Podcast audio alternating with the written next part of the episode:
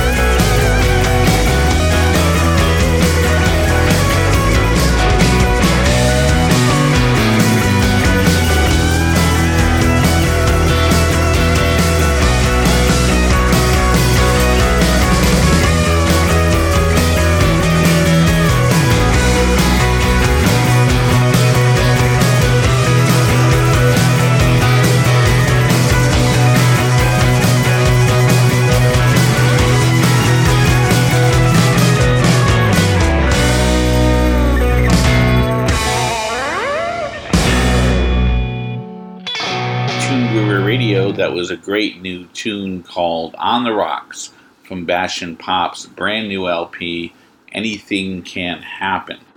The band has just recently started an East Coast tour and will grace the high dive in Gainesville Monday night with Ship Thieves opening for them.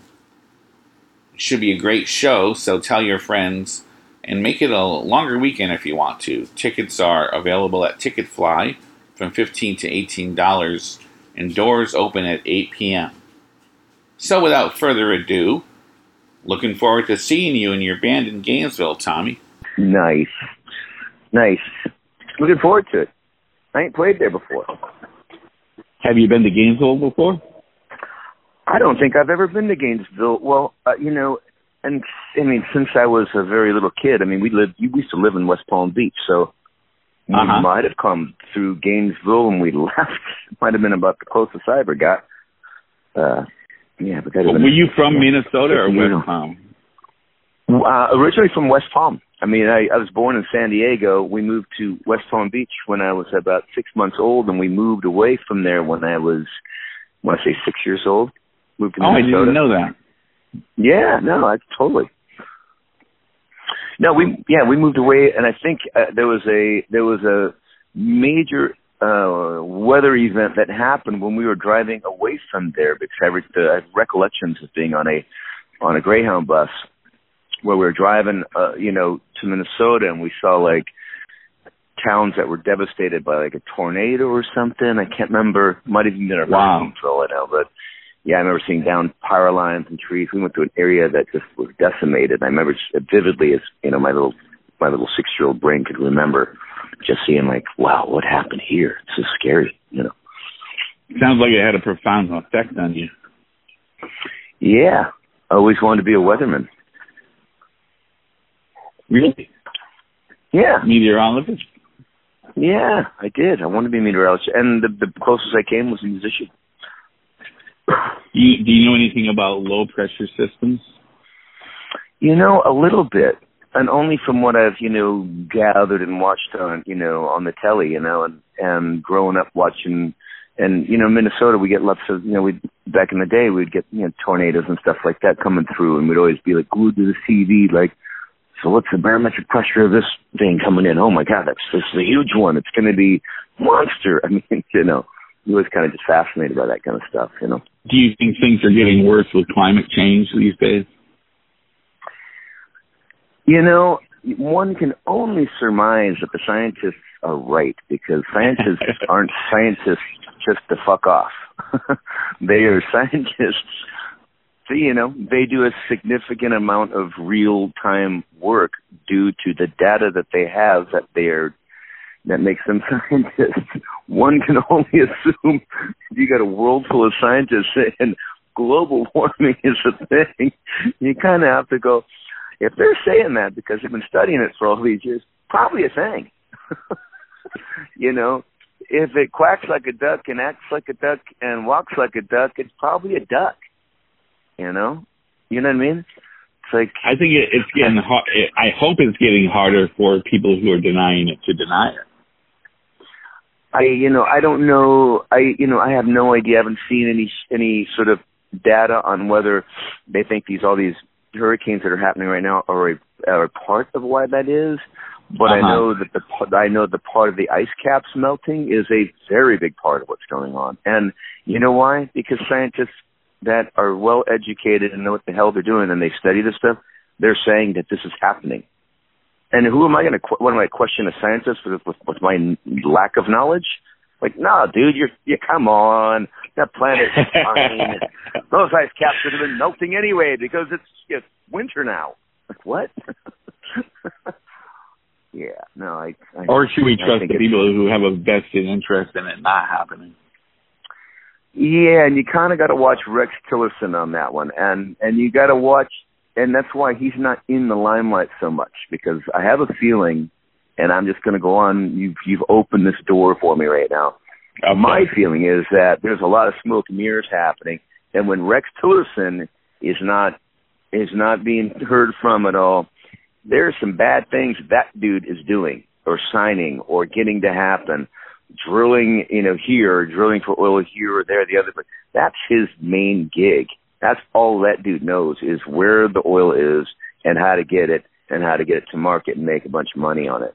So anytime that guy is out of the picture for a while, you got to just kind of be looking for his trail, find out who he's making deals with to do what, because it's all bad. Wow, this is getting scary. Okay. it is a scary time, dude. I'm, I'm not gonna. I'm not gonna kid you. I have a nine-year-old daughter and a 27-year-old uh-huh. daughter, and I'm telling you, I'm scared for them because they're going to be left with this, the, with the dregs of what this administration is doing, and we might not feel it. I'll probably be in the grave by the time the shit that they get done. By the time what they get done actually comes into fruition, it's going to be gnarly, and I have a feeling that our kids are going to feel that. They're going to have to deal with that. Yeah, I hear you. I have three kids myself. Yeah. Um, but uh, I was so I'm going to ask the first music question now. Um, after that prelude, because uh, I want to get some people to come out and see the show. Um, cool. Um, how is this turn with Bash and Pop different from the first time that you did it? uh, significantly different because I actually have a a, a, a, a solid band.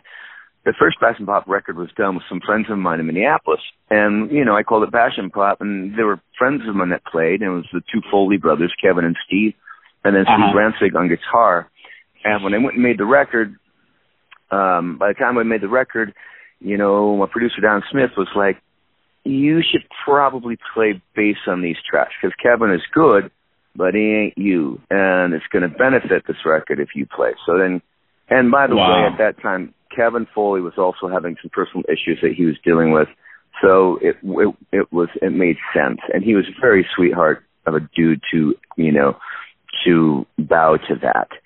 Um, and then ultimately, I you know had Steve Brantseg playing guitar, and was tell and he's he's on the record a bunch, but there were things I couldn't vocal, you know, verbalize to him about what I wanted to do or what I wanted different or a riff here. I wasn't able to to verbalize that as well as I was able to just go play it myself in a lot of cases. Um, and so there was a lot of that going on. So I wore a lot more hats on that first record, just in the producing or you know playing different instruments and stuff that I didn't want to play. This record, I play guitar, I played a little bit of bass, and I sang. And my band that is playing with me now, touring with me for the most part, played about the last two thirds of the record that we made. Um, and it is as live as it could get, like all playing uh-huh. songs live. We did we did three to five takes per song, and that was it. You know, live vocal and everything, and then just kind of would either double the vocal if the if the um, if there's too much you know guitar amp bleed or whatever. But we did it live and tried to get the best like band feel out of it. Um, and that's what I aimed for with both records. That's why I kind of, that's why it made sense to call this, you know, this new record a bash and pop record rather than Tommy Stinson. It was a band, it was definitely had the vibe and the feel of a band playing. And, okay. and I figured, well, I own the name. Why not call it bash and pop? Because it was, it turned out to be what I wanted that record ultimately to have been. And the, and it's me kind of going back to my roots, which is kind of fucking rock and roll. Is this going to be on? Is this? Are you going to air this? And should I be watching out for the f bombs? Um, I hear the f bombs. Okay. You, I mean, is this going to be a print article or am I it, it's, a radio piece? It's kind of both. It's uh, okay. it's a podcast and a print. Okay, um, cool. So the f bombs are fine. They're fine. Yeah, you say whatever you want to say. Okay, good. I don't want to. I don't want to. You know, I don't, I'm not. I, normally, if my nine years old, my nine year old's around, I'm pretty, you know, potty mouth free. I I hear you. Yeah. I don't swear around there, but when I get on, when I'm when I'm an adult and I'm out with the adults, the f bombs come slowly back out. So yeah, I I tell my kid, you know, I tell her like the reason not to swear is because we have that we we're smarter people. We don't we we know how to use our vocabulary, but it turns out when I go on the road, I don't know how to use my vocabulary. so I listened yeah. to Anything Can Happen. I guess it came out in January of this year, and I really like it a lot. And one thing I noticed is there's still some elements of your, um, I guess, punk roots in there, even though that you know there's rock and roll, there's even a you know, little country, and there's some other things. And I'm wondering, when you're younger, it's easy to kind of play that kind of, you know, fast and furious music. Um, I would think because, you know, as we get older, our body gets older, our minds and intelligence mature. So how do you translate that kind of energy to where you are now as a human being? You know, you just try and you just try and keep keep up with yourself. I mean, uh, the the reality is is that I still write a certain way, whether it's fast or slow or whatever. The reality is when I get out there and play, it's like I I still got to be able to do that. And I try not to I try to write within my means these days. I mean, I'm I'm only 51. I'll be 51 next month. But uh-huh. I I still I still have a lot of I still have a lot of gas left in this bag of bones here. And so I can I can get up and do just about anything I, I want for the most part. I just have to kind of prep a little bit, you know. Okay. And you know, it it helps. It helps whenever I can find a gym you know, to kind of take care of it. Because, you know, I mean, whether I'm playing music or whatever, at 51, you don't want to feel like an old cripple. And I've got, you know, things going on, you know, from doing this for so many years that I got to watch out for. So I was trying, trying to keep, keep, keep tabs on myself and uh, take care of myself good. Are you able to work out when you're on the road? A little bit, you know, if we find, if we, you know, have a day room that has a, uh, a gym and that kind of thing, we don't really have a day room here today. I'm starting to get the vibe that uh, someone didn't get my email about this this this need. um, I'll work that one out later. Well, I commend you for doing that because I'm 53 and it, it's hard. Uh, I know when I'm on the road for anything, it's really, really hard to uh, not have my health go to pieces. Yeah, well, and it's just hard to miss your family and kids. I mean, sure. There's the hardest. The hardest part, really, for me is that I was just talking to my my girlfriend about bringing my little nine year old out when we go up, back up to New York, and uh trying to work that out in my head how that might, you know, happen. But um it's hard that you miss your little shits, you know. Fuck, it's brutal. now, how was it working with Nicole? Oh man, Nicole, dude, I I can't say enough great things about her, but I'm gonna start by saying, I'll give you the story. I heard her record, Goodnight Rhonda Lee. She sent me an advance of it um, because I'm a fan of hers, and she's also a pal. So she sent uh-huh. me a record, and I got to listen to it. And and the first song, I, I remember getting it on. I was taking a trip down from Hudson, New York, to New York City. I live in Hudson. New York City was I was going there to do some business or whatever and okay. the first song on her record, I'm a little crazy, was the first song on that. And I listened to it like four times in a row, and it just made me sit there crying in the window, looking out the Hudson River. It was beautiful. It was a beautiful wow. day when I heard that, and it was really, really through me. It was a great, it's a great song. I guess her and Chris Isaak wrote that. Um, but I knew that this song "Too Late" that I've been sitting on really needed to be a duet. It needed. I've been sitting on it for 12 years. I've been recording it, you know, singing it, doing this and that, You and the thing, and it just wasn't happening for me. It just it kept missing something. It kept missing the mark. And so, cut to perfect is or and Pop, this band, these guys. We show up in Nashville to um to play a show um and we have about six or seven hours to kill. I set it up for us to go into a studio down there, and basically I said, Nicole, I want you to do this duet with me, and she was totally into it. We hooked it up before. I sent her the song. She said, I'm totally into it. We got to Nashville. I said, you're producing this thing. Just tell us what you want to do. And she hooked it all up. She kind of had, she had each of us, you know, each of the guys in the band kind of approach it in a certain way that she heard in her head. And in ways that I felt were good. And I got some squirrely looks from my guys for a minute. They were kind of all in different rooms playing, you know, the song. It wasn't like we'd done the record. It was different. We're like kind of, it was a funny little studio where not a funny studio, it's a good studio, but the drums were over here, you know, the guitar and the bass player were in the control room. I was in a closet.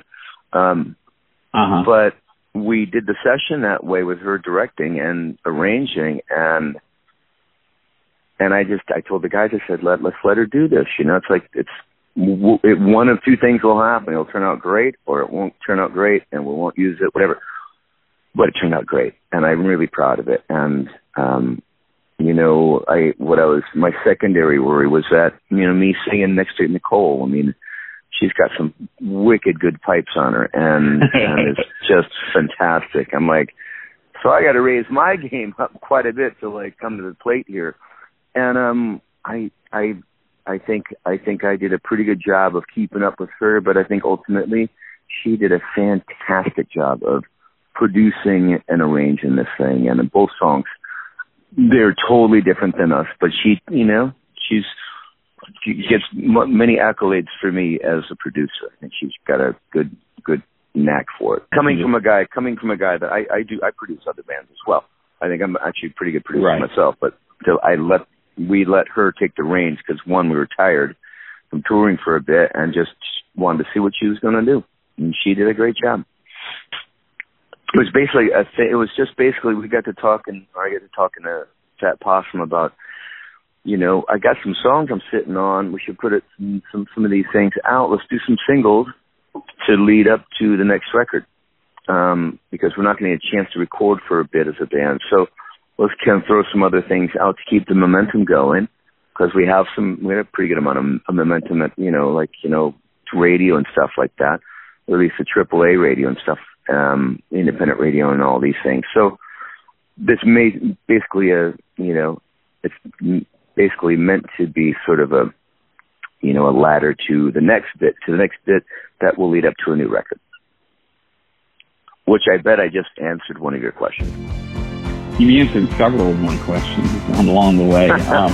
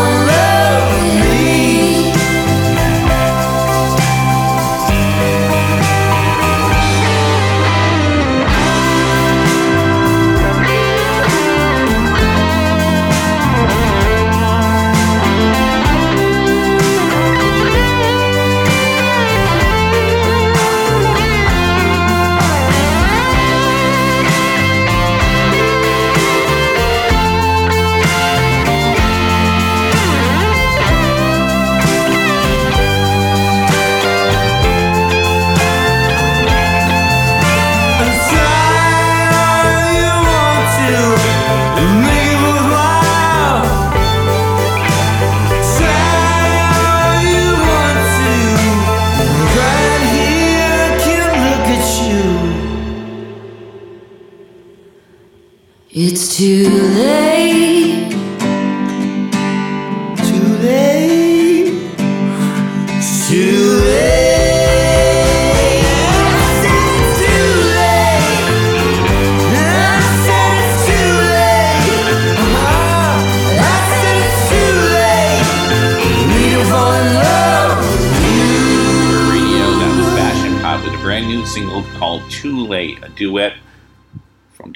Stinson and Nicole Atkins. A beautiful song.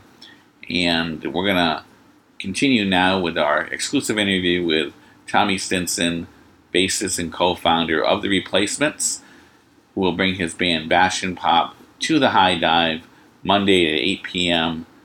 Tickets are 15 and $18 through Ticketfly. What were your initial aspirations playing music starting out as a teenager and now being a 50 year old man who has had his fair share of success in the music industry? Is it any different at all or is it the same? You know, when I was a kid and my brother showed me how to play bass, it was it, I didn't even really think about aspirations, and it, I kind of I kind of rolled with it in a particular way for for the most part. And then I started to realize, well, people start people are liking us, so people are coming to see us play. So and early on, I was like, well, people like coming to see us play. Why why are we fucking why are you guys all fucked up?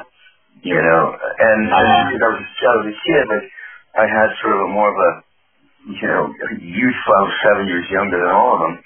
And I'm uh-huh. going, why why you guys get so drunk? There's people here that want to see us. Like, why would you do? Why'd you fuck that up? And so we had a meeting of the minds where I basically called my mom and said, "I'm me home. I'm done with this shit." Because people are coming to people are coming to see us play. These guys are fucking up, and I ain't gonna fucking do it. And we basically came to a, an agreement that they would get less fucked up, and I guess I would, you know, join the party to some degree. And that's where, you know, we kind of took a little more of a turn to, to try and take it a little more seriously because people started liking us, you know. Uh-huh. And and you know, sadly, it didn't it didn't hold for the most part. You've heard the stories, but uh, you know, that was my bit. And so I never, I really never sat and contemplated the, like, where this is going to take me. I just kind of was in the moment of, wow, people like us. We should be better. We should be, we should play our songs better. We should, you know, why wouldn't we? You know, and, and, you know, as you, you know, you heard the stories or if you've read the book or whatever, it's like I, I, kind of, I kind of ended up joining that party of, you know, sort of, we're, you know, kind of too cool for school kind of thing. And we kind of, we kind of pretended to be, we're not pretending to be, I think we kind of just were fuck ups by, by nature, to be honest with you. But, um, but, uh, you know, there was some real wholehearted efforts to like, you know, actually, you know, try and do something and try and, you know, be the best we could be, you know. But I never had, you know, I never, I didn't really have visions of grandeur, you know, like fucking being this or being that, being rich or being fucking, you know, you two or of that. You know, sure it would have been great. I remember thinking, oh, it must be nice to fucking get on a tour bus and, you know, travel the world. Here I am on a tour bus right now. I'm like, what? Okay, so I've done that. this is about as good, good as it gets. So, you know, I noticed in a lot of the interviews um, with the replacements that that uh, Paul Paul Westerberg, you know, he was the front man for the group, and and uh, he he seemed like a nice guy and a great talent and everything. Uh, but I was wondering, since you were younger and since you've shown all this ability to, you know, to be a singer songwriter yourself now, did you feel kind of discouraged with such a strong presence in the band to go and do that yourself, or were you encouraged during that time? You know what? He was always very encouraging to to all of us to write our own stuff, and and would and would gladly you know sit and help and, and play play along and stuff. And you know even, even Bob. I mean we we did stuff. You know Bob wrote songs, I wrote songs, even Chris wrote songs and stuff that we brought in. He, he was always encouraging and positive and about that sort of thing. At the end of the day, I mean, he was the guy. I mean, he was, you know, back then, he was, you know, he would, he was just a, you know, he's the genius guy. He's the guy that, Uh-huh. uh, he's a really great songwriter. And, you know, we all wanted to write songs because we all liked the idea and we were all changing and evolving and growing. And so we wanted to write songs, stuff like that. But, you know, to catch up to him, I don't think any of us really had a notion of like, oh, you have to catch up to Paul and get a song on the record and, you know, I want my song in there. We never had those kind of moments. It was like, we would record them, we would record the song, and we would all sit back and go, oh, okay, so maybe that song I wrote, maybe that won't make the record. Because there's all these other songs that really should make the record because they're really good. And he wrote them, or we wrote them together, however you want to put it. Um, but yeah, no, he was always, he was nothing less than, you know, encouraging about that. And always, you know, always, you know, gave it up to us to try and, you know, write some songs, you know. Well, there are a lot of things that I could question you about, but I don't want to make this too too long. You know, I know that you were a member of Guns N' Roses for some time, um, but I, you know, the, what we talked about at the beginning kind of piqued my interest, and I was going to go ahead and ask this. So basically, you know, we have a you know a populist con man as the president of the United States right now, and uh, what do you? I it, it's really I more than ever the country seems to be divided, and there seems to be so much hostility between people more than I remember when I was growing up, certainly. And I was wondering, do you is is the, that there in the music industry as well? And what do you think about the future of America as we see it today? Boy, that's a that's a fucking that's a mouthful. Uh, and, and and and I tell you, I think what I see what I see happening right now, i i see the goose is about to get cooked at some point.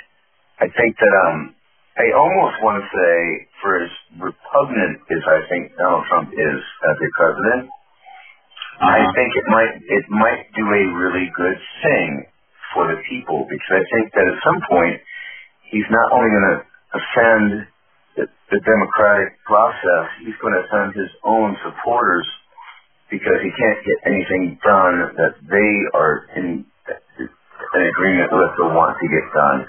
So I think ultimately what's going to happen is we're going to have a bit of a revolution. I, I really think this. And it's going to make people go, okay, so they talk about how, you know, all these senators and these people, we vote in, we vote in these people to kind of take care of our needs and take care of us, right? Right. I think ultimately what happens is people get fucking very um blasé about it and don't realize it actually is us who have to fucking make these people accountable to do our work that we need them to do. I think what's going to happen is he's like he's going, to the Democrats now to like get anything at all done, right? Um, whether that's a real thing or not, I don't know. It seems like a fucking, it, it seems like a, a small gesture to me, but Uh huh. I think ultimately, ultimately, um, the only way anything's going to change is if the people rise above and say, "This is what we want and need." And and it's not like a fucking, it's not like the Civil War where it's like the North and South going, "Hey, we believe in this, we believe in that, now gonna fight over it." I think, I think that people, the people that vote, it's kind of like the Brexit thing, right? I think a lot of people that fucking in, in England that voted to fucking separate from the European Union, when they woke up and realized, oh shit, my vote actually mattered, now we're fucked. I think it's going to be that kind of thing. The, buyer's remorse is going to kick in. Buyer's remorse is going to kick in. Now these are people that voted for this cunt. And what's going to happen is that's going to make people go, shit, I, I gotta, I gotta do something about this. And when people start to get in mass to do something because they believe in it and their needs aren't being met and they pay taxes and all this stuff and they're going, shit, I'm paying taxes and this guy's, you know, fucking wearing out the CIA just because he's living wherever the fuck he wants. Know, he spent the whole budget for the entire year in the first month. I mean, you know, for, for him to get around, like, people are going to rise above and I think that they're going to have to. And I think that would be a good positive thing for a just completely debacle of a presidency. Well, that's a positive outlook. well, it is. I mean, it's kind of like a double negative equals a positive. y- it's fuck, it's what it is, man. Right? I mean, what else can you do? I mean, you can sit and watch him all day long on the fucking news, and every day he's doing something really stupid, and he's doing something really uh, just like offensive, and he's gonna when when Dude Man pulls the trigger, and all these Republicans that voted him in that weren't paying a fucking attention, when their kids are going to war and coming home without legs and arms, when it's their kids, they're gonna fucking have a whole lot to say about it. And that's what's gonna it's what sadly that's what's gonna take. Because he's gonna pull he's gonna pull the trigger at the wrong time to the wrong people for fucking no good reason because he's an idiot. And the everyone's gonna suffer for it, even the people that voted him in. And that's where it's gonna matter. That is a double negative, but it's at least then, you know, and I think it's a good thing, at least at that point, well, you know, the, the the people in the United States will be able to go, okay, so now our democracy has to have an adjustment. We have to get it back on track and, you know, make it work again. Because it ain't working. I mean, you, you can see it every day. It's like, know, we've got, we've got all these people that are getting pensions and stuff for fucking working in the Senate and the Congress and all that, and, and the House. They ain't getting a fucking thing done. They are just sitting there walking around puffing up themselves and like, you know, it's zero, zero at this point. And it's probably the worst time we've ever had. And people are to have to fucking let it be known. Vote accordingly, you know? And if you vote, you got to fucking, you, if you're to vote for somebody, you got to vote for somebody, and you got to follow up with that vote and make sure they're taking care of your, what they're supposed to be doing. So keep, keep, keep on track on that. That's all I got to say. Did I say enough? Oh, yeah, well, you didn't say too much. um, well, to end on even a more positive note, uh, I heard about your work in Haiti. And uh, it sounds very inspiring, and I was wondering if you could talk about that. Absolutely. Sadly, I sadly I, I don't have a good thing to say right now because I haven't been down there in a while, and I haven't been Uh-huh. able to, to raise money for them for a while. But I have a bunch of instruments and a bunch of friends and, and a bunch of ideas to try and raise money for Haiti. Um, it's a it's a they're beautiful people. I went down there and fell in love with these kids. You know that that um, they go to Tinka Tech and it was just like I I, I had this feeling like I have to help these people and in with any any way I can. And and I guess like like I said, sadly I just I haven't with my life and my nine year old and all these other things in my life that I'm working on to try and keep keep it all rolling. I, I haven't had a Uh-huh. chance to you know, to help them out. And so I'm working on some ideas to try and raise some money and this that and the other thing to keep things moving. Okay. Well, that sounds something Yeah. we can look out for. Yeah, yeah. There's a, there's a guy that runs. There's a guy that runs Timkatec, Father Simon. Um, uh, he's just he's a he is a saint. He is completely a saint, and I'm not a religious man at all. But he's um Uh-huh. brilliant, a brilliant man doing a brilliant thing with these kids that you know kids that go to his school. He teaches them, gives them trade, and teaches them trade and all that. And some of these kids they lost their parents in the earthquake, they lost their whole families, all this stuff. But because he's there and people, you know, send money to help feed them and, and educate them, they have a shot at life and they are beautiful kids. They are so proud when they when they graduate. They are like, oh my god, I just here I am, man. I can do anything. And they have they have a look in their eyes like I can do anything. When I went down there for the graduation ceremony, I just fell apart, and it was like these kids. It was a rainstorm when, when I went. That's this is a while ago now, sadly, but well, ten years ago, I suppose. And it was a rainstorm out at the graduation ceremony. These kids knew that someone was coming to see them that was able to raise some money for them. I raised like fifty thousand dollars for them, and we went Wonderful. down there and there was a rainstorm and these kids all got their diplomas and I had them walking by me. They just, and there was a, you know, uh, um, they, they spoke they spoke with French Creole, and I don't you know I don't speak that, and they didn't speak English very well. I, but they knew, and they, I had these kids show me their, their diplomas and just give me a hug. They were like, beautiful. Just uh, they it was it was crushing. It was way more than beautiful, but it was something that you know I really I knew I knew I knew I had to find some way to help this cause because it you know they're ultimately going to rebuild that that that country and they have to. There's no one else fucking doing it for them. Well, thank you so much, Tommy. I'm looking forward to seeing you um, on Monday night. Cool, man. Did we talk enough about music? well, is there anything else that you'd like to add? I want to make sure I, because I'll go on rants, you know. Um, yeah, sorry about that, but no, no, I, I look forward to coming down there. Let's yeah, your back, your back catalog really speaks for itself. You, you've been involved in many, many classic works. Yeah. Well, thank you, brother. I appreciate that. We'd like to thank Mr. Tommy Stinson, who was gracious enough to give us an interview here on Tune Groover Radio. We're going to end it with one more song from his new LP. This is the title track off Anything Can Happen. See ya.